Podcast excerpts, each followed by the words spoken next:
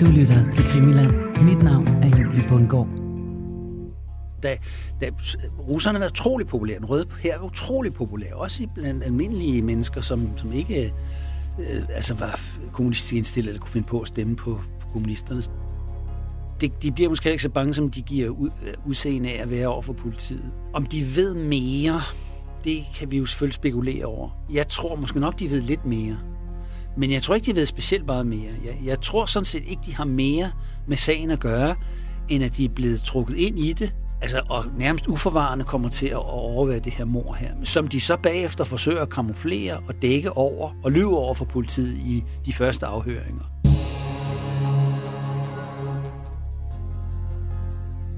Velkommen indenfor her i Krimiland, som øh, i dag er lidt anderledes, end vi plejer, for øh, vi plejer jo at starte med en introfortælling, som ligesom sætter scenen for dagens afsnit. Men øh, dagens program i dag er lidt anderledes, for øh, efter at vi over de sidste mange afsnit har gennemgået nogle af de spektakulære mor, som øh, fandt sted i 1948, nemlig de to dobbeltmor i henholdsvis Køgebugt og på Peter Bangs vej, og så altså også mordet på fotohandleren Pinsky, som vi gennemgik i sidste uge. Ja, efter det så er der altså øh, lidt af et behov for sådan at opklare eventuelle spørgsmål. Og derfor så er det her afsnit øh, det, man kalder for et Q&A-afsnit, altså questions and answers, spørgsmål og svar. Og det er som altid vores ekspert, forsker og forfatter Christian Holtet, som forsøger at svare på de spørgsmål. Det her er nemlig 16. afsnit af Krimiland-serien Æderkoppen og Min Morfar. Spørgsmål og svar. I dagens øh, afsnit, hvor vi altså forsøger at besvare nogle af de spørgsmål, som vi har modtaget fra jer på redaktionen, der øh, starter vi lige med noget af det sidste, som vi har beskæftiget os med. Nemlig mordet på fotohandleren Pinsky. En af teorierne for, hvorfor Pinsky han øh, blev slået ihjel, gik i retning af den polske efterretningstjeneste, som Pinsky ifølge den tidligere modstandsmand Sten Hansen altså arbejdede for. Sten Hansen udtaler sig efter, at han har læst nogle artikler i det skarpt vinklede tidsskrift Det Nye Magasin, men artiklernes bagmand, Otto Meyer Arnold, han indrømmer senere, at han måske malede med en lige lovlig farvestrålende pensel, da han skrev artiklerne. Men at det skam var rigtig nok, at kontorchef Jacobsen på et øh, tidspunkt havde været arresteret af tyskerne, og at han øh, bemærkelsesværdigt nok bliver løsladt igen, hvilket øh, har givet anledning til spekulationer om, hvorvidt Jacobsen altså sladrede til tyskerne for selv at gå fri. Men øh, selvom Otto Meyer Arnold altså indrømmer, at han smører lige lovligt tyk på, så hænger denne her forbindelse til den polske efterretningstjeneste ved, og giver anledning til en del konspirationsteorier og spørgsmål, som jeg øh, selvfølgelig i dag stiller videre til Christian Holtet. Velkommen til, Christian. I dag der øh, kaster vi os jo ud i et lidt anderledes afsnit, et øh, såkaldt Q&A-afsnit, hvor vi øh, forsøger at besvare nogle af de spørgsmål, der ligesom er kommet ind på redaktionen i øh, forbindelse med de sidste par afsnit, hvor vi jo altså har gennemgået nogle ret så markante mor, der fandt sted i øh, 1948. Og lad os starte øh, nærmest der, hvor vi slap sidst, nemlig med mordet på fotohandleren Pinsky, øh, som vi efterlod jo sådan øh, lidt blafrende i konspirationsteoriens øh, vinde, hvor det hele ligesom pludselig tog en drejning over mod noget polsk efterretningstjeneste. Det her med Pinsky og polsk efterretningstjeneste, og nu også Jacobsen muligvis indeni, ikke? Altså, så begynder vi at, at køre at, at være lidt derover, hvor for eksempel Erik Host øh, jo også snakkede om polsk efterretningstjeneste ind over dobbeltmordene på Peter Bangs vej. Ikke? Og den synes jeg jo ellers, vi fik skudt meget fint ned. Ja, altså, altså Erik Håst har selvfølgelig, tager selvfølgelig udgangspunktet for sine bøger i det, der står i avisen på det her tidspunkt. Han har jo ikke adgang til selve rapporterne. Altså, han kan jo ikke vide, Erik Håst er mig, og andre siger, jeg er med smurt med penslen her. Så meget af det, Håst bygger på, det er det, der står i det nye magasin. Ja. Og det tænker Hås, det er nok rigtigt, når den der når det står efterretningsmand, han siger, det ved han selvfølgelig godt, men altså, det kan da i hvert fald godt tage som gode varer, han, ja. han kan også godt citere ham og sådan noget, ikke? og sige, det er rigtigt nok, og så kan han sige, henvise, hvis der nogen kritiserer ham, det står det der blad. Ikke? Men, men, men det meste af det, Maja Arnold skriver, er løgn. Mm. Eller ikke løgn, men altså, det, er, det er fri fantasi, ikke? som ja. han har pyntet gevaldigt på. Ikke? Og, og det er der så mere, det er for, at Håst, han, han går jo så videre end det, vi gør her. Altså vi siger, jamen, der har været en forbindelse mellem Pinsky og den polske efterretningstjeneste. Det kan være en lille eller stor rolle, han har spillet. Det kan være, at Jacobsen har været anholdt af politiet. Det kan være, at han har haft en forbindelse. Det tror jeg så lidt mere usikkert. Men at Pinsky har haft en forbindelse til polsk efterretningstjeneste, det, det tror jeg er højst sandsynligt. Men det Hås gør så, det er, at han skal knytte det hele sammen i en, i en kæmpe konspiration. Og der får han altså plettet, flettet højtstående politifolk ind, der allierer sig med tidligere altså morder og, og altså likvidatorer, og som laver en kæmpe konspiration, hvor altså, der indgår mor i, i ligningen til sidst. Ikke? Mm. Og den del af det er der ingen, ingen politirapporter, eller ingen, der Belæg. nogensinde har altså, fundet noget, altså, der bare kunne tyde på, at der var en meget højtstående politimand, som ledede hele det der, og som altså, opdagede, at Jacobsen talte over, så derfor skulle han likvideres. Det, der mener jeg så, det er der, hvor Host han kommer ud i, på fantasiens overdrev. Der, der, er, der er ikke noget fast holdepunkt i den anden ende, så det kit, han forsøger at lægge imellem, det svæver i fri luft. Han laver en Maja Arnold, simpelthen. ja. Men jeg tænker også, Christian, altså i det hele taget, altså polsk efterretningstjeneste, hvad laver de i Danmark? Og, og, og hvordan kan det være, at de dukker op i de her ting hele tiden? Hvad, hvad havde øh, altså Polen af interesser i Danmark på det tidspunkt? Ja, altså under krigen, der er Polen jo selvfølgelig, eller den polske eksilregering er selvfølgelig interesseret i oplysninger om danske, altså danske militære forhold. Altså, der er jo ingen, der ved, hvor, øh, hvordan krigen vil udvikle sig. Og den polske eksilregering vil selvfølgelig gerne have oplysninger, som de så selvfølgelig kan give videre til, til englænderne, den polske regering eksilregering sidder i London, og det er dem, de kommunikerer med. Og, og alt det spionage, der foregår i Danmark på det tidspunkt, det handler meget høj grad om at få at vide, hvor store troppekoncentrationer har tyskerne i Danmark. Først og fremmest Jylland, og, øh, fordi altså, hvor stærke er de? Man, man skal jo beslutte på et tidspunkt, da vi kom forbi slaget ved Stalingrad, og øh, der i 43, hvor det begynder at vende for alvor, og krigslykken begynder at svigte tyskerne og amerikanerne øh, ruster op, og englænderne begynder også at få mere og mere greb om, om krigen, og ikke bare tabe alle steder. Så begynder man jo at overveje, hvor er det vi så, hvordan skal den her krig slutte? Hvor skal det, hvordan skal vi kunne invadere Europa og så videre? Og noget af det, man selvfølgelig kigger på, det er Jylland. Altså, kunne det være, der er nogle pæne flade strander, var det en mulighed, eller er det Sydnorge, eller, eller er det Frankrig, eller hvor er det, vi, vi skal sætte ind? Ikke? Og der skal man selvfølgelig bruge oplysninger, så mange som man overhovedet kan.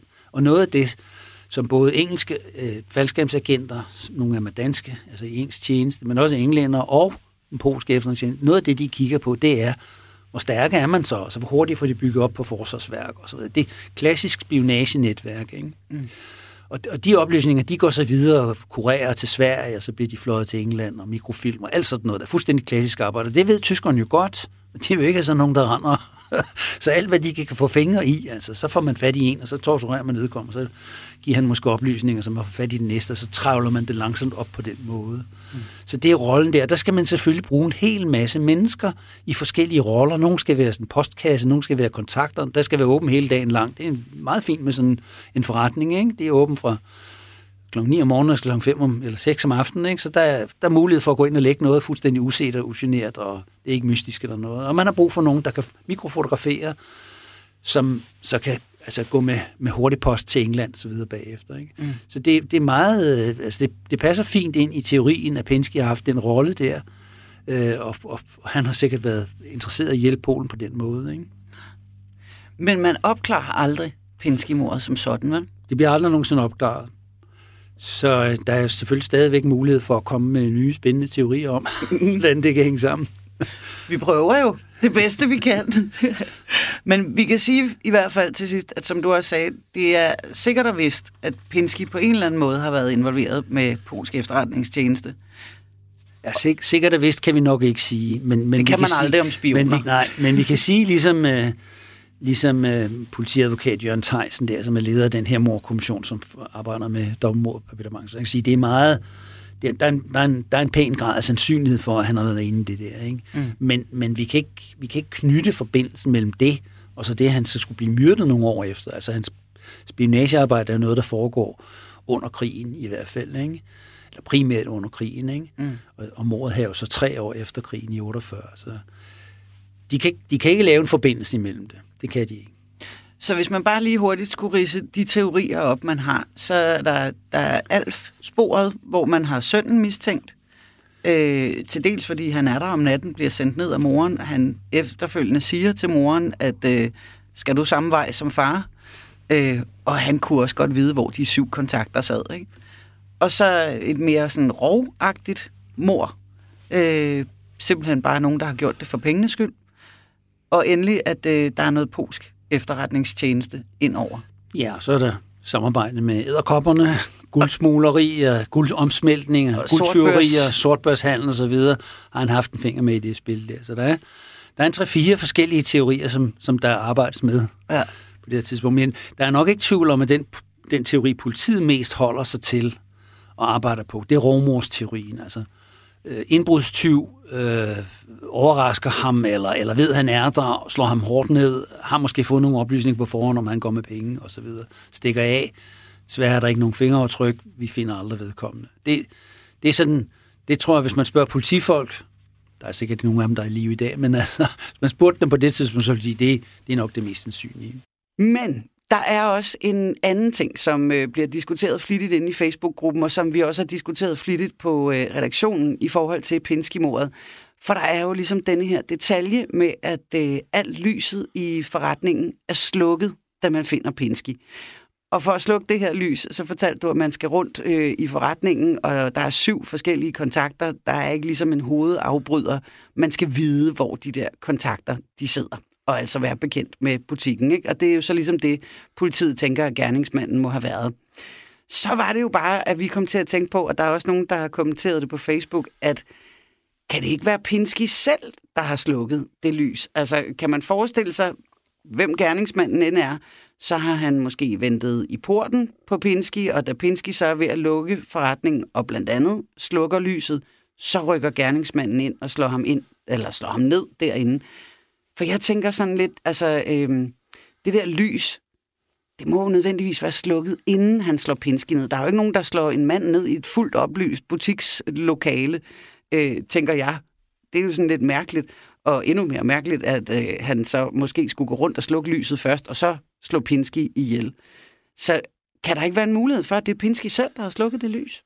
Jo, det, det, jo. Kan sagtens, det kan sagtens være tilfældet. Det kan sagtens være tilfældet, at han selv har slukket det, og så har øh, indbrudstyven eller indbrudstyvene stået på lur, og så er de stormet ind og slået ham oven i hovedet, og, og så bagefter arbejdet lidt med øksen der i ansigtet på ham. Ikke? Ja. Men altså, det, jeg tror det bare ikke, fordi at, at det ser ud som om, han, han har ligesom stået og arbejdet ved noget mikroskop, mm. øh, og, og prøvet at teste noget, noget instrumenter og sådan noget.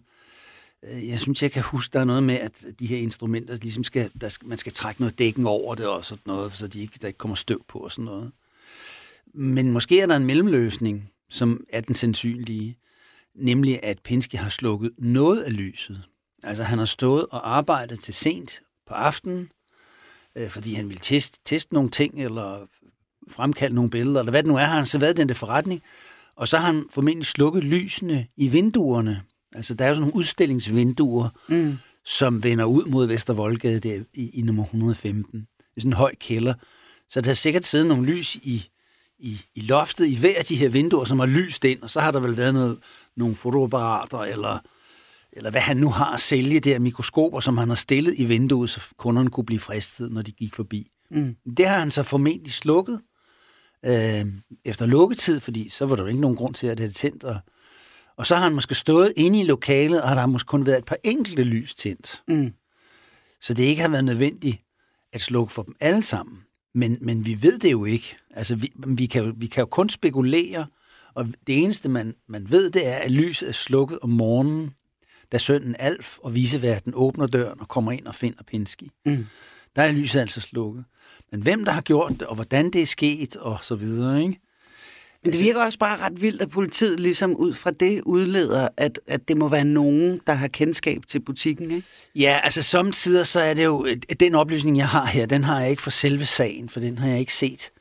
Øhm, den har jeg kun for aviserne. Mm. Øhm, og det, samtidig er det jo sådan, at politiet øh, lægger nogle spor ud i offentligheden, og som man så bagefter, altså, men som er falske spor. Altså, vi ved det for eksempel i, fra sagen på Peter Bangs vej, hvor, hvor man siger, der ligger flere stokke hen over hvert af lige. Der ligger altså kun én over hvert lige. Ikke? Og det gør man altså for at, at teste, når der kommer falske tilståelser. Så kommer der nogen og siger, ja, så lagde jeg begge stokke hen over livet. Ja, okay, det er fint. Der var kun en. Ja, øh, du kan ja. godt gå igen. Det, det er jo pænt, der, der kommer til at stå, men det, det er nok ikke dig, der har gjort det. Næste, ikke? Ja. Øh, og det kan også godt være det tilfælde her, mm. at de siger, at der er syv stikkontakter, eller sidder der syv afbryderkontakter, der skal slukkes osv. Øh, og det er, det er de er måske meget velvidende, at normalt så slukker han de fire af dem, eller de tre, eller, de, eller hvor mange det nu er, ikke? og så har han kun et par stykker, når han står og arbejder, og de er lige til at gå til. Altså, jeg, jeg ved det ikke. Det, mm. Nu det er ren spekulation. Så jeg tror ikke, vi kan komme det nærmere lige præcis det der. Mm. Men det er noget, som, som har op, optager offentligheden, og det er noget, som der står om i aviserne. Øhm, og derfor er det sådan lidt, okay, det leder tanken hen på, og det tror jeg også har været politiets hensigt, at lede tanken hen på, kunne det være nogen, som har været altså, godt forberedt? Altså ja. har de været nede og spionere i forretningen før? Har de stået og kigget unaturligt længe ind gennem vinduerne om aftenen, eller har de haft insiderviden på anden vis? Har de kendt Pinsky på forhånd? Altså, mm. Det er den slags tanker, som det sætter i gang, og det tror jeg også, det er det, politiet øh, har ligesom altså gør opmærksom, offentligheden opmærksomhed, men kunne det være nogen, der kendte til nogen, altså så der var andre, der måske siger, oh, jamen, nu kan jeg da godt, faktisk godt huske, at øh, et eller andet, jeg, jeg kender Pinsky, eller jeg var nede og handle, og der var der en, og så videre. Altså, mm. de, jo, de jo står jo da mordet er blevet begået, helt vildt meget på bar bund, fordi det er, sådan, det er de der typer af mor, hvor man har på fornemmelsen, at det her, det er øh, offer og gerningsmand kender ikke hinanden, og det er altid de sværeste at opklare. Øhm, så man vil gerne have offentlighedens hjælp, og derfor lægger man altså en hel masse forskellige oplysninger ud, som man så håber kan sætte i gang i tankerne hos nogle mulige vidner, som så kan komme og fortælle politiet yderligere oplysninger, så de kan komme længere med sagen. Så jeg tror, det er den sammenhæng, man skal se det. Men, men vi kan nok ikke komme tættere på mysteriet om de syv kontakter end det. Jamen, øh, så lad os øh, gå videre med et spørgsmål, som øh, går i retning af dobbeltmord i Køge Bugt. For øh, der er nemlig kommet et spørgsmål på mailen fra Henrik Rasmussen, som spørger sådan her. Det blev nævnt, at den danske stat så igennem fingre med denne her våbenhandel med Israel. Har herrens efterretningstjeneste nogle papirer eller dokumenter, der omtaler en russisk mulig forbindelse? Ja, det er jo, det er jo et godt spørgsmål. Det kan jeg ikke, det kan jeg ikke love, de har. Men øh, jeg vil blive meget overrasket, hvis ikke der fandtes en del øh, papirer om, hvad der foregik i 1948 med hensyn til våben, og hvad der foregår med hensyn til transport af jøder til Palæstina. Fordi der er en masse historier, øh, som er blevet fortalt i erindringer øh, i årene efter, som viser, at, at herrens efterretningstjeneste har været ganske velinformeret, og også har fået direktiver fra den danske regering øh, og fra øh, Hans Hedtofts. Altså, det er sådan, at øh, på det tidspunkt er der sådan en, en, en øh, modstand blandt øh, de stormagterne, England og USA, for at der skal være en selvstændig israelsk stat. Øh, og derfor så, så er det ikke sådan tilladt at eksportere våben, og det er ikke tilladt at, at, at, at øh, hvad skal man sige, tillade skibe, der kan sejle øh, til Israel med flygtninge. Det, det skal, der har man sådan set i vedtaget mere eller mindre, at, at det skal forhindres. Mm. Men der er en meget stor sympati i mange vesteuropæiske lande, og i bestemt også i Danmark, for jødernes sag, og det hænger selvfølgelig sammen med 2. verdenskrig og den, de forfærdelige ulykker, som nazisterne udsatte det jødiske folk for. Så der er en, en, en stor sympati for, at, at det er da helt i orden, at de kan få lov at få en selvstændig stat, og de kæmper en heroisk kamp, og de kommer dernede fra, og de vil også gerne have et sted at være og sådan noget. Så der er, der er sådan set øh, meget, meget positiv stemning for, for den israelske sag. Og det er der også i den danske regering. Socialdemokratiet er meget positivt stemt over for det her. Og nogle af de ledere, som er i Israel på det tidspunkt, det er gamle venner fra Socialistisk International, nogle af hans Hedtofts gamle venner.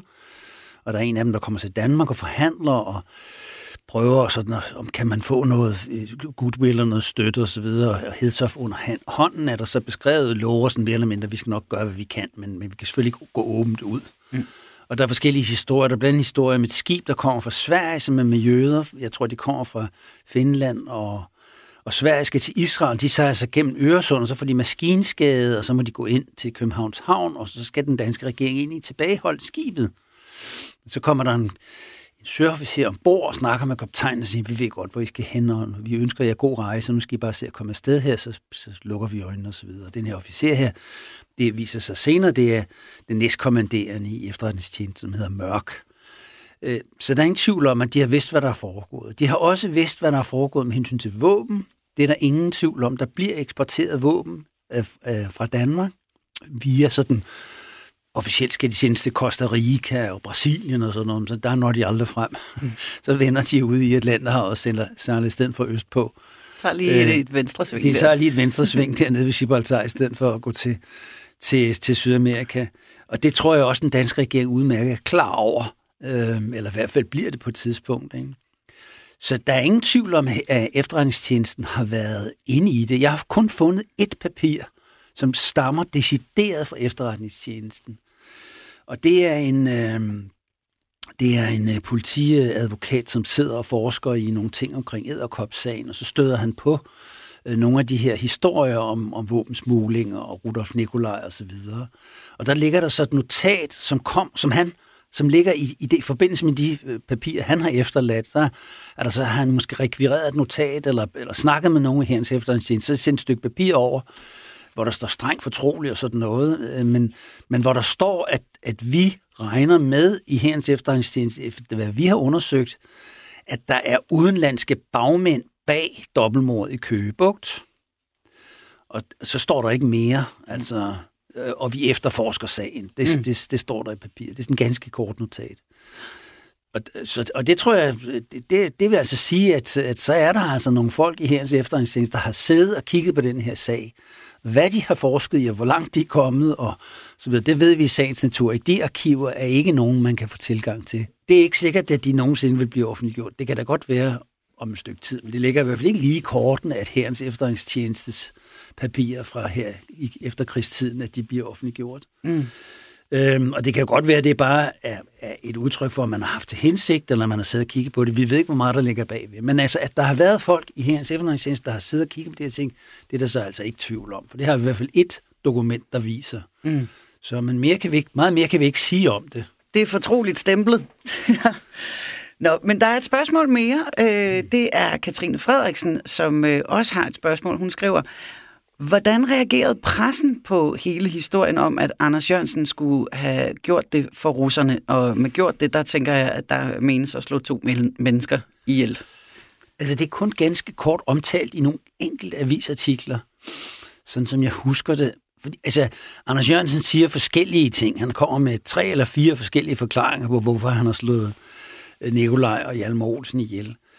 Øhm, og der er ikke nogen af dem, der, hvor han siger, det gjorde jeg, fordi jeg vil hjælpe øh, Sovjetunionen. Altså, det, det, sådan, sådan foreligger det ikke. Der, hvor det kommer frem, det er, at han fortæller, lige da han skal til at begå mordet, eller også er det lige efter, det kan jeg ikke lige huske, øh, der fortæller han de her to matroser, øh, skiberen, der ejer skibet, og den, og den medhjælpende matros, øh, Varen og Moral hedder de, der fortæller han dem, nu skal I, nu skal I høre her, det er sådan en stor historie, jeg arbejder for. Altså, så åbner han sin jakke, og så sidder der sådan et skilt, hvor der står P6B, og det er så den her modstandsbevægelse, eller ventegruppe.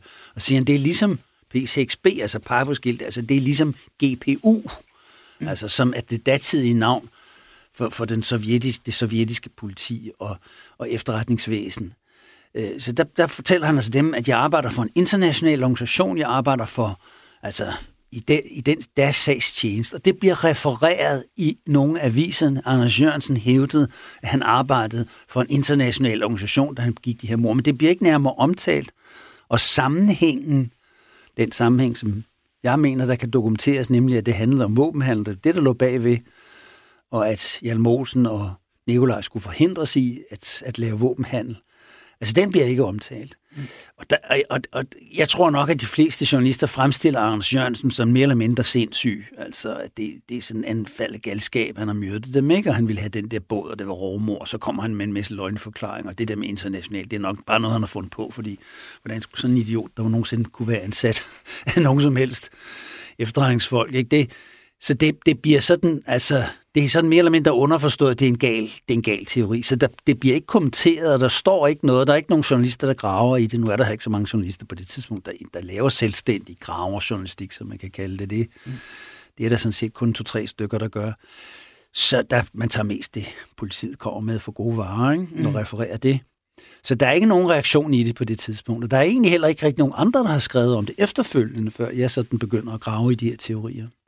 Så det vil sige, at øh, på det her tidspunkt i 1948, der er det slet ikke en mulighed, som, som befolkningen er klar over. Nej, det er det ikke. Der er ikke nogen af det, og, og politiet heller ikke mener heller ikke, der er noget i det. I mm. hvert fald den del af politiet, som altså, altså forsker i, i, i de her kriminalsager. Der kan være enkelte politifolk, der har tænkt deres. Det, det kan jeg godt forestille mig. Øhm, men, men det er ikke noget, som er et tema på det tidspunkt. Altså, den, man skal huske på, at den kolde krig jo ikke rigtig er startet endnu i folks bevidsthed. Den er sådan, foråret 48 er karakteristisk ved, at det sådan begynder. Øh, man sætter tit øh, starten på den kolde krig til Winston Churchills øh, tale, jeg tror han holder i 47 ved, på det amerikanske universitet, hvor han siger, der går de jerntippe ned gennem Europa fra Stettin til til Grækenland, eller hvor det sådan er, nu det, det, det, det, det slutter det der jerntæppe, ikke? Og sådan, det er ligesom, okay, nu er fronterne trukket op, ikke? Og mm. demarkationslinjen i midten der, og så videre. Så, så er altså krigen begyndt at, at ulme, ikke? Og, men, men før det har russerne jo været allierede, yes, ikke? og de har været utrolig populære. Altså, de fleste mennesker ved jo udmærket godt, at det især takket være den røde hærs øh, heroiske modstand mod de fascistiske og nazistiske tropper, at, at 2. verdenskrig blev vundet. Altså, ellers havde den krig jo varet altså adskilligt længere, og havde, øh, hvis det var lykkedes øh, tyskerne at slå Sovjetunionen, så er det jo slet ikke sikkert, at, at amerikanerne og englænderne havde kunnet tæve tyskerne efterfølgende, fordi så havde man jo haft de enorme ressourcer, som Sovjet havde til rådighed, altså kunne anvende i en fortsat krigsførelse. Så da, da russerne var utrolig populære, den røde her var utrolig populær, også blandt almindelige mennesker, som, som ikke øh, altså var kommunistisk indstillet eller kunne finde på at stemme på, på kommunisterne. Så, så det der, det begynder først sådan at ændre der med, med det tjekkiske kup i januar, øh, hvad hedder det, 48, hvor man sådan mere eller mindre åbenlyst smider en demokratisk valgt regering ud, og jeg tror, de smider en, en udenrigsminister også ud af vinduet på et tidspunkt for, for ligesom at markere, at man mener det alvorligt.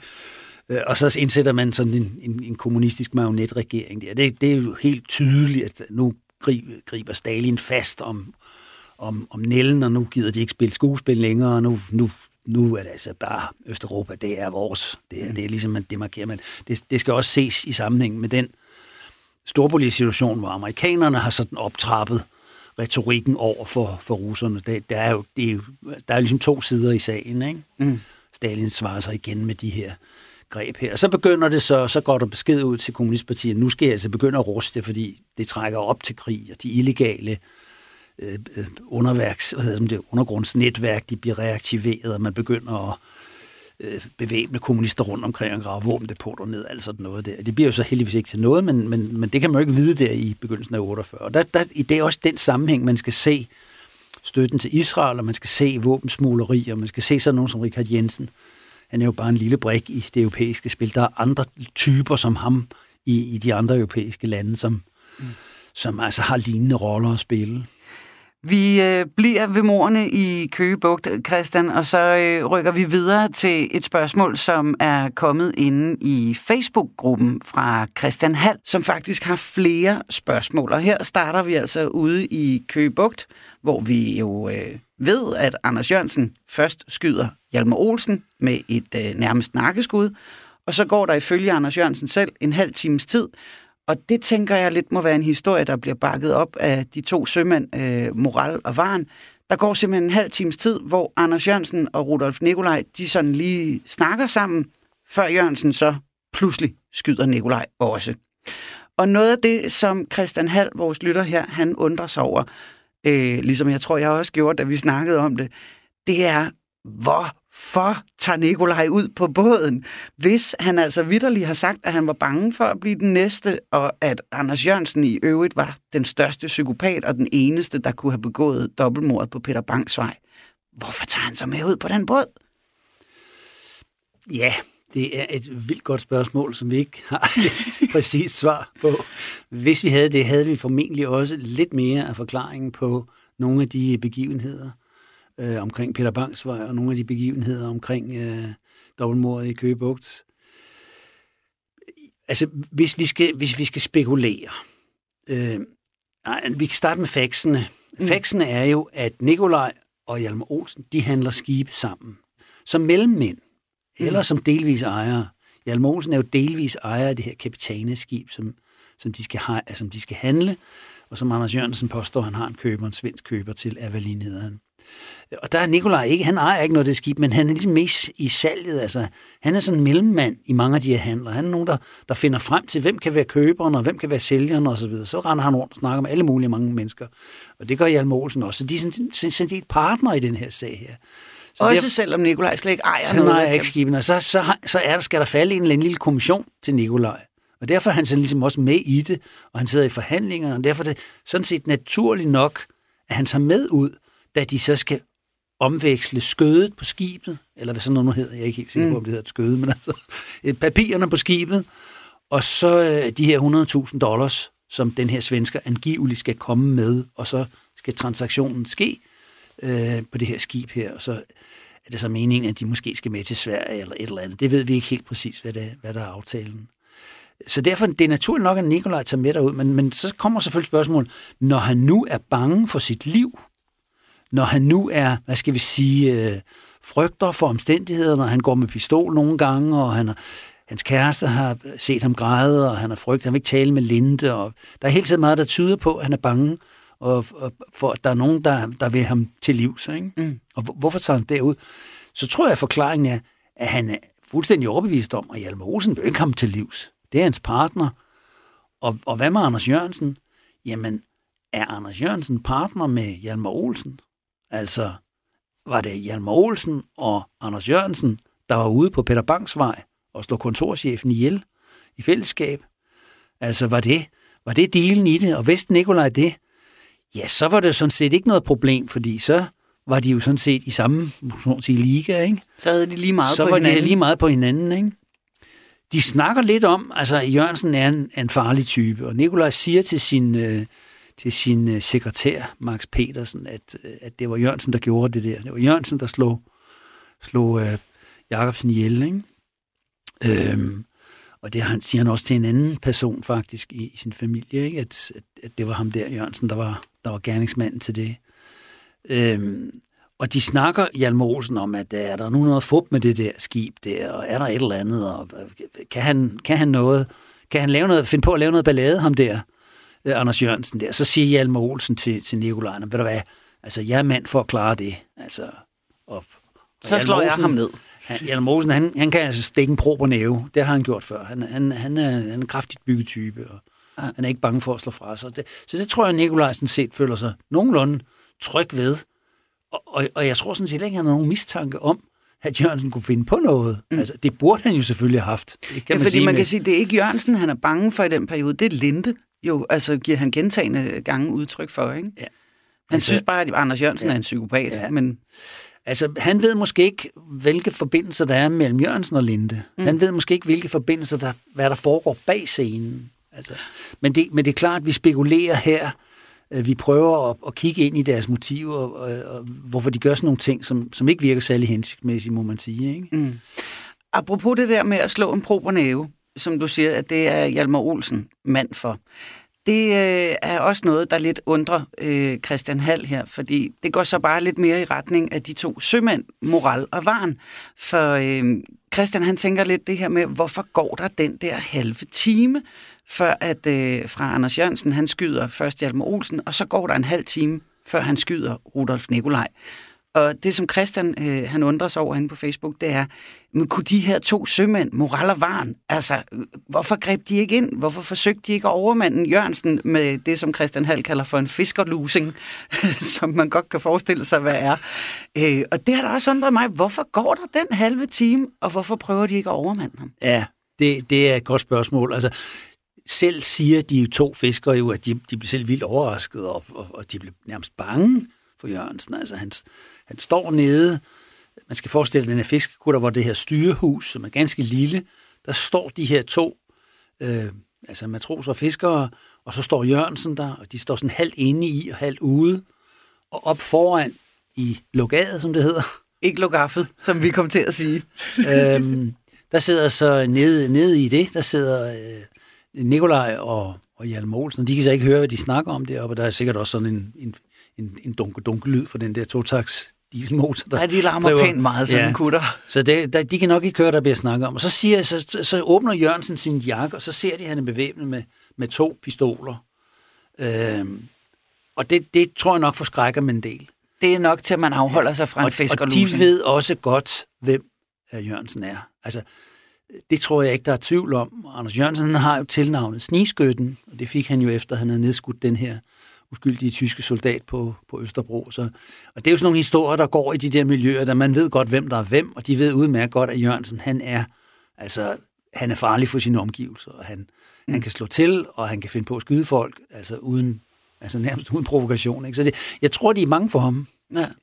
Øhm, men, de, men jeg tror også, at de overfor politiet giver udseende af, at de er mere bange, end de måske i virkeligheden er. Mm. Øhm, og det, fordi det kan være meget bekvemt at sige, at vi havde ikke noget med det at gøre, vi blev bange. Han var, altså, var bevæbnet og viste altså med revolver og alt muligt, og sagde, nu skulle han gøre det der, så turde vi jo ikke rigtig gøre noget. Ikke? Og, så, og, nu, og vi fik også besked på, at vi skulle forholde os i ro, og efterfølgende truer Jørgensen dem, Jørgensen dem jo, siger, hvis I fortæller nogen om det, der er, op, det, der er sket her, så, så, kommer, så kommer den her organisation, som jeg arbejder for, de kommer efter jer og jeres familier. Ikke? Så, mm. så altså, at hele atmosfæren af dem har været oplevet som truende, det er der nok ikke tvivl om. Og derfor, det er så noget af det, der ligger bag ved, at de ikke griber ind. Ikke? Men Christian Hall her, han har jo en fornemmelse af, at de måske er involveret i det. Altså, at, at de ved mere moral og varen, end hvad de giver udtryk for. Han er også inde omkring, at moral jo tidligere er blevet afhørt af tyskerne og så videre, så videre. Han er en, han er en uh, tough guy, ikke? Altså, så det virker jo også lidt mystisk, at de bliver bange. Ja, det, det virker lidt mystisk. Det, altså, og det, de bliver måske ikke så bange, som de giver ud, øh, udseende af at være over for politiet. Øhm, om de ved mere, det kan vi jo selvfølgelig spekulere over. Jeg tror måske nok, de ved lidt mere. Men jeg tror ikke, de ved specielt meget mere. Jeg, jeg tror sådan set ikke, de har mere med sagen at gøre, end at de er blevet trukket ind i det, øh, altså, og nærmest uforvarende kommer til at overvære det her mor her, som de så bagefter forsøger at kamuflere og dække over og lyve over for politiet i de første afhøringer. Og så er de jo ligesom involveret. Og så er de, så er de jo, så er de jo menneskeskyldige, og de bliver også, de får også en fængselsstraf bagefter for at medvirke, altså til at, til altså skjule for, over for politiet og hvad sådan noget øh, ulovlig omgang med, med lig og, og røveri og sådan noget, eller ikke røveri, men altså tyveri, ikke, nogle mm. af de der effekter der, ikke? Øhm, men jeg tror ikke, de har været med i planningen af det. Jeg tror ikke, de har noget at gøre med hovedhistorien. Jeg tror ikke, de er en del af konspirationen i den forstand, altså udover at de selvfølgelig har, er blevet medskyldige. Ikke? Det, det tror jeg ikke. Det, det, og Varen er i hvert fald slet ikke sådan en type, som, som kan noget som helst. Han er, han er, han er sådan set lidt et, et sørgeligt menneske i den her sammenhæng. Ikke? Mm. Nå, men så lad os rykke videre til dobbeltmordet på Peter Bangsvej, for øh, som man måske husker, så bliver der jo fundet i lejligheden et checkhæfte, hvor de første to checks, de mangler, og så er der bare de her to afrevne talonger tilbage. Og på den ene af dem, der står der så øh, 8.500 mig selv. Og inde på vores Facebook-side, der er der så en, der har lagt et link op til en mulig forklaring på de her forsvundne checks. Øh, men det er en forklaring, som bliver skudt ret hurtigt ned af Dines Bogø derinde, og Dines Bogø er jo nok en af dem, der er allermest vidne omkring det her dobbeltmord på Peter Bangs vej. Men hvis man nu ikke lige er medlem af Facebook-gruppen, kan du ikke lige prøve at forklare, hvad er det, det går ud på, det her, øh, at der er nogen, der mener, at man har fundet en løsning på de her checks, og så bliver den alligevel skudt ret hurtigt ned? Ja, altså han skriver den her check på 8.500 kroner. Mm. Øhm, det er så tilfældigvis det halve af en guldbar koster på det tidspunkt, 17.000 kroner. Så det, det har der selvfølgelig været spekuleret over, var, var det betaling for noget der? Eller er det forsøg på afpresning? Men der er også noget, der tyder på, at der er måske nogen, der har rettet lidt på, øh, på hvad skal man sige, øh, tallene. Mm. Altså politiet laver nogle meget, meget omhyggelige undersøgelser af de her check, check altså det, det der er afrevet fra checken, ikke? Ja.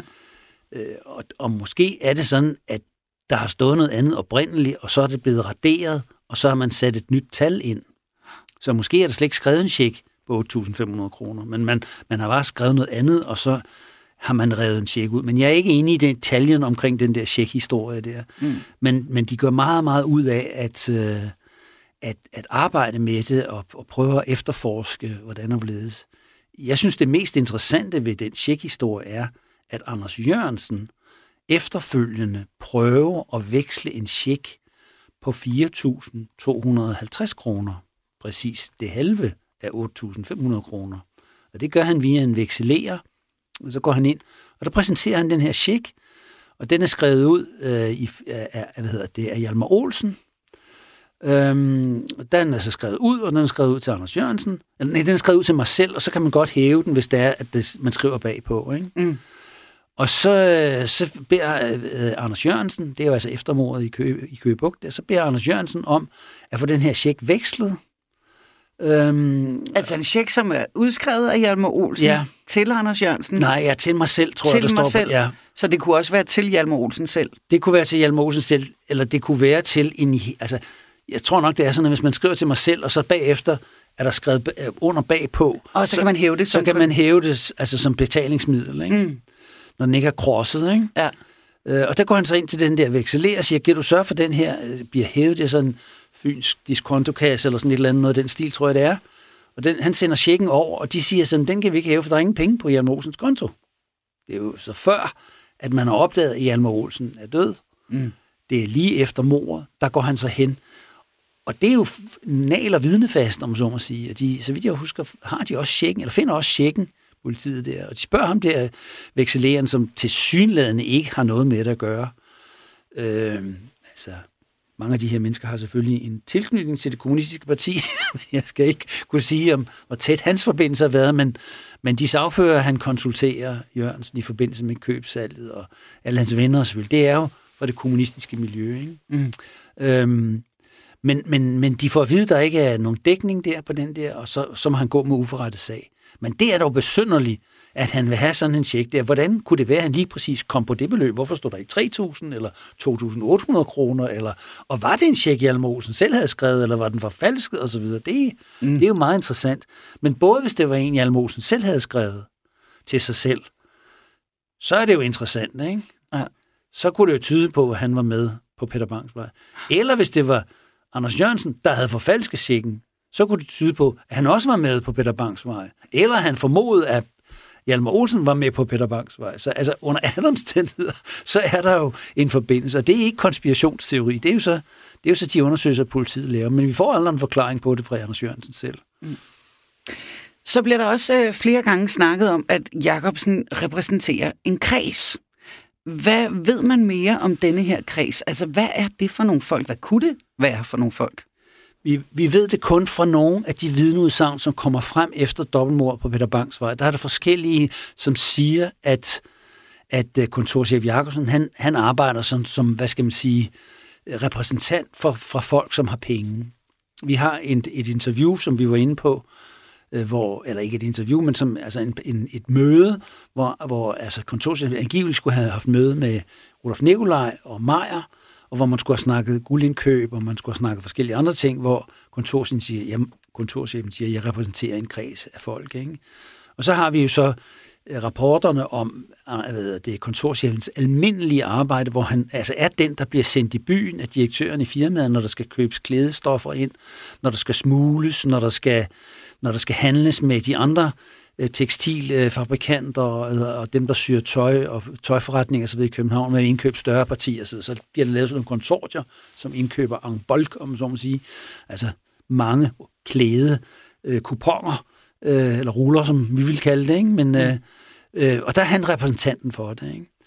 Så der er meget, der syder på, at, at, at han har den rolle, at, at han bliver sendt i byen og skal repræsentere øh, Øh, andre. Han har også et, et møde på et tidspunkt med en kollega i, i, i virksomheden, hvor, hvor de snakker om, eller hvor øh, kontorchefen fortæller, at nu skal han i gang med at, at arbejde med at smule våben til Palæstina, og, og det er klart, det, det kræver selvfølgelig en vis kapital. Ikke? Så der er meget, der tyder på, at, at han kunne have arbejdet øh, for andre. Men er det noget, nogensinde noget, politiet ligesom kigger nærmere på, altså denne her kreds? Øh, altså, har, har de nogle øh, rapporter eller noget, hvor de ligesom prøver at undersøge det?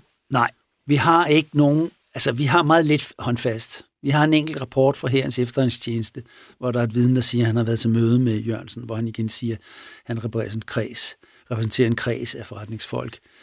Vi har ikke nogen navne. Så det kan vi kun spekulere i. Vi, vi kan se, at nogle af dem, der kommer på Hotel Nordland og snakker med Nikolaj, er typer som kontorchefen. Og hvis man så spekulerer fuldstændig, altså er vi så ude i, at den kreds kunne bestå af for eksempel Linde eller Hasselstrøm eller nogle af dem? Det kunne det meget vel gøre. Altså, det er jo folk, som har store kontante summer. Der er altså masser af rapporter, der viser om, at de her mennesker render rundt med med altså tomme, tykke tegnebøger, hvor det ikke er små sædler, der, der udgør tykkelsen, vel, men altså de store øh, der med flere nåler bagefter, ikke? Og altså, vi har jo før hørt, hvordan fem, ikke? Hasselstrøm bare har 100.000 liggende ja, i en skrivebordskuffe, ja, ikke? de har mange, mange, mange penge, ikke? Og, og det er jo alt sammen noget, der er ulovligt. Og, og, og, så der kan man sagtens forestille sig, at jeg vil godt skyde 50.000 eller jeg vil godt skyde 100.000 ind eller noget, ikke? Og det er risikovillig kapital, og hvad kan det blive til? Skal vi lave en våbenhandel og så videre? Jamen, skal vi importere nogle ægte tæpper? Jamen, det, jo. Øh, skal vi, skal vi købe, skal vi smule nogle svenske biler ind, som, hvor vi udbanker øh, stempelmærkerne og forfalsker det? Jamen, det, jo, det, det koster penge. Jamen, det er fint. Jeg arrangerer det, og så kommer penge på bordet. Ikke? Og så er der nogen, der laver det grove arbejde. Ikke? Og så sidder man bagved, og bagefter får man så pengene tilbage igen med, med en eller anden form for øh, profit oveni. Ikke? Det, det kan sagtens være linte-type, det kan sagtens være en hassestrøb. Der er skille af de der øh, møbelhandlere i øvrigt. Altså, Edvard Nielsen, der omtalte vi tidligere. Ikke? Der er forskellige bilhandlere, bilforhandlere på Vesterbro, som er også sådan nogle typer, hvor der altså, kan, kan, kan sidde pæne tegnebøger, som, hvor alle pengene ikke er 100% regnskabsførte. Ikke? Øh, og der kan være forskellige direktører for virksomheder, som har haft nogle handler kørende, som ikke har været altså helt legale, ikke? Mm. som kan have været med i den her kreds her. Ikke? Så er der øh, lige til sidst jo også, øh, der er jo stadig nogen, som hælder til den her teori om en forsmået elsker. Blandt andet øh, det her med, at offrenes kroppe er dækket til, og det skulle så kunne tyde på, at gerningsmanden har haft en eller anden form for relation til dem. Men der fornemmede jeg lidt, at der var du ikke helt overbevist. Øh, tværtimod, så mener du, det er et plantet spor, og du har også tidligere været inde på, at der er jo nogen, der mener, at der har været politifolk inde og bevidst plante de her spor muligvis også saboteret efterforskningen. Altså, kan du sige mere om det? Hvem kunne det være? Hvad er det for nogle politifolk? Ja, det har jeg ikke nogen som helst mening om, hvem det er. Mm. Øhm, der er et vidne, der ser øh, to politifolk øh, om eftermiddagen, eller, eller først på aftenen på Peter Banks vej, og som henvender sig til politiet. Jeg har set to politifolk, og så gør politiet ikke rigtig noget ved det, det bliver ikke rigtig undersøgt. Så henvender han sig igen et, et, par, år, et par år efter, tror jeg faktisk. Der. Jeg siger, hvad skete der egentlig med det der? Så på det tidspunkt, så efterforsker de det så, og de finder aldrig rigtig frem til, at der skulle have været nogle politifolk. Men han, han, altså, han påstår på, altså på det bestemmelse, at han har set disse politifolk. Han kan også ligesom knytte forskellige observationer til, som gør det sandsynligt, at, at det kunne han meget vel have set. Øhm, og og, og, og det, det er jo klart, hvis det er sådan, at vi har tale om konspiration, hvis vi har tale om, at det her mor ikke er et mor, der er planlagt, men det er sket fordi en indbrudstyv, der skulle have fat i nogle papirer, altså er kommet til at klumre i det og er blevet overrasket, og konen er kommet for tidligt hjem, fru Jacobsen, øh, og så har han slået hende ned, og så har han så ringet og siger, hvad skal jeg gøre? Jeg er kommet til at slå hende ned, og, og så videre. Så har nogle af bagmændene sagt, det der, det må vi have stoppet, fordi kommer kontorchefen hjem og finder ud af det, så ved han jo nok, hvor han skal fortælle politiet, hvem der kunne stå bag ved det indbrud der. Ikke? Så vi må have, og så bliver der sendt et par, par mand afsted for at stoppe kontorchefen, og det selvfølgelig den her teori, Hjalmar Olsen og Anders Jørgensen, som tilfældigvis sidder på en café i Allegade, hvor de hopper ind i en taxa, drøner ud til Peter Bangsvej, når lige at ankomme, inden at kontorchefen kommer tilbage. De snakker lidt med ham og går op. Han kan jo så åbenbart kende dem på forhånd. Vi har flere rapporter, der viser, at, øh, at, at hvad hedder det, Hjalmar Olsen og, og kontorchefen kender hinanden fra forskellige forretninger. Og så går de med op, og så overfalder de ham selvfølgelig og binder ham og, og torturerer ham og siger, at de skal have fundet de der papirer, eller hvad det nu er, de leder efter. Og det, om han så indrømmer det, eller og de finder dem, og så, det ved vi jo ikke, men nogle andre de nødt til at slå om hjælp for at skjule sporene. Og så er teorien så, så ringer de efter nogen yderligere. Og det skulle så angiveligt være nogle personer, som er klædt ud som politifolk. Øhm, og de er så, øh, de er så, de, de, de foretager så oprydning, om man så må sige. Altså de, og det kan man se øh, på, på, på morstedet bagefter, at der er ikke rigtig nogen fingeraftryk, og der er ikke rigtig nogen spor, udover de spor, som altså er åbenlyse, men det er ikke nogen, der sådan peger de steder på morderen. Ja, der er nærmest ikke engang nogen fingeraftryk fra herre og fru Jacob. de finder ikke nogen fingeraftryk. Det, det er som om, at lejligheden er blevet gået efter for den slags ting. Og så finder de altså nogle mærkelige, de der mærkelige spor der, ikke? Med, med tildækket lig og stokkene. Og, Dørspioner. Og der er lagt forskellige effekter rundt omkring, og man har taget øh, fru Jørgensens stifttænder placeret på en mærkelig måde, og der er rodet lidt i skaber skuffer og sådan noget. Altså, i hele taget meget besynderligt. Ikke? Og det, at, at spekulationen går så på, at det er der så nogen, der har gjort for at forvirre efterforskningen efterfølgende. Så, men altså, hvem det er, det har jeg ikke nogen, det har jeg ikke nogen som helst viden om. Og mm. det, vi er jo igen ude i en konspirationsteori, men som bygger lidt på nogle forskellige øh, rapporter, hvor man så kan prøve at konstruere en sammenhæng. Ikke? Altså, der er jo nogen i, i, i denne her del af konspirationsteorien, som ligesom mener, at det også kan være en af forklaringerne på, at det aldrig er blevet opklaret, fordi der simpelthen har været politifolk indenfra, der har saboteret efterforskningen. Ja, altså der er jo der, der er forskellige, der har været ude med teorier om, at det var måske ikke så godt, den sag blev opklaret, fordi at der var altså blandt andet en Hjalm Olsen med som medskyldig. Hjalm Olsen havde et meget stort navn i frihedsbevægelsen. Altså, han var kendt for, for altså dristige og eventyrlige øh, gerninger, og havde sejlet øh, frihedskæmper og våben og så videre over sundet, og havde lavet sabotage mod krigsskibe i, i Frederikshavn, og øh, mange forskellige ting. Så han var sådan en mand, der, var, der, der havde sådan en vis heldemodig status. Ikke? Så det var jo ikke så godt, hvis han ligesom blev afsløret. Men, men måske mere interessant var den viden, han havde. Altså, om forskellige transaktioner, om forskellige affærer, hvor der blev smuglet, altså ting under krigen, som ikke nødvendigvis havde noget at gøre med, med hvad hedder det, øh, med, med krigsførelsen og modstandsbevægelsen osv., men, men som bare handlede om sortbørshandel. Ikke? Det kunne være, at, at det var ikke så godt, at sådan en mand han blev arresteret. Så der, der, er altså, der er nogen, der har spekuleret i, øh, kunne det så være, at der var nogle, nogle ledende politifolk, der fik det at vide, øh, og som så var det måske sådan, at, at beskeden gik videre ned til, til, til de politifolk, der arbejder. I behøver ikke arbejde alt for meget med de der konspirationsteorier der. Altså, mm. det, det, det skal ikke gå alt for meget ind i. Ikke? Altså uden at det sådan har været aftalt spil i den forstand. Jeg tror ikke nødvendigvis, at de menige politifolk har overhovedet været involveret i det. De har gjort deres arbejde, ikke? Men, men det kan være, at man ikke har syntes, man skulle lægge så meget vægt på den slags øh, spor der. Ikke? Og jeg tror måske også noget, det ligger bagved, når Roland Olsen, som jo lavede den her meget, meget berømte eller ikke meget berømte, men altså omtalte, omtalte det, kæmpe lange politirapport, Rolands Kvad der.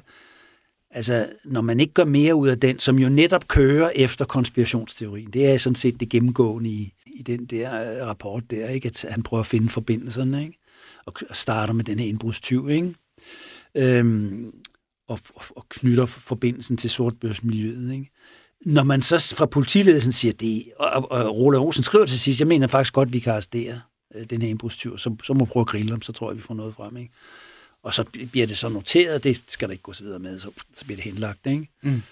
Det kunne man også godt sige, om det var da egentlig et argument for, at der var nogen, der mente, det skulle vi ikke arbejde alt for meget med den der del af det. Ikke? Mm. Men der er slet ikke nogen beviser eller noget, men, men, det, men det er nogle tanker, man sådan nemt kan få. Ikke? Tusind tak til Christian for at besvare alle de mange spørgsmål, og tusind tak til jer for i første omgang at stille dem. Du er altid velkommen til at skrive til os på krimiland radio4.dk. Næste gang i Krimiland, så øh, sætter vi fokus på en mand, som sådan hele tiden har ligget som en øh, underliggende faktor i vores forskellige afsnit.